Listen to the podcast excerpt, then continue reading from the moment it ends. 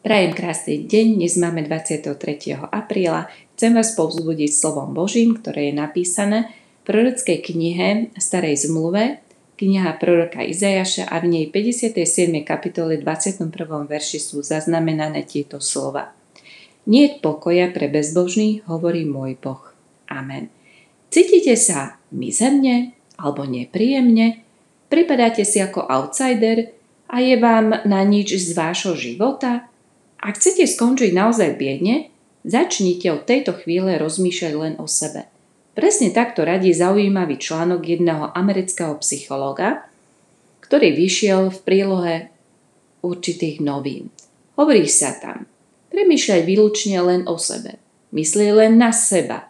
Používaj zámeno ja, čo možno najčastejšie, a zaujímaj sa len o svoje veci. Sleduj v rozhovore len to, čo sa týka teba. Všímaj si pozorne to, čo, sa, čo o tebe hovoria iní. Všade sa natlač a vyžaduj si pozornosť. Buď podozrievavý, žiarlivý a nedotklivý. Prehnanie reaguj na každú bezvýznamnú maličkosť. Nikdy nepripust kritiku na svoju osobu. No toto, poviete si, to bude určite nejaká recesia alebo nejaká satíra. Nie, mýlite sa.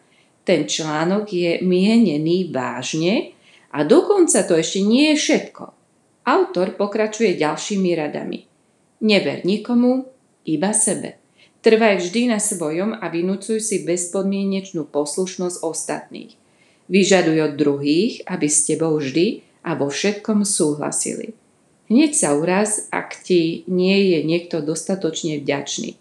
Nikdy nezabudni na to, čo si pre druhých urobil a neváhaj im to pripomenúť. Zo svojich povinností sa vždy snaž vykrútiť. Pre cudzích nerob nič, alebo čo najmenej. A potom všetkom autor prináša túto kyticu ľudských e, necností ako darček všetkým, ktorí stále nie sú s niečím spokojní.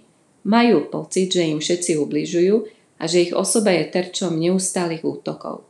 Neviem, či autor tohoto článku je kresťan alebo ateista, alebo čo si o ňom myslieť ale dospel k úplnému biblickému záveru, že totiž človek nežije preto, aby bol sám sebe stredobodom vesmíru alebo záujmu druhých.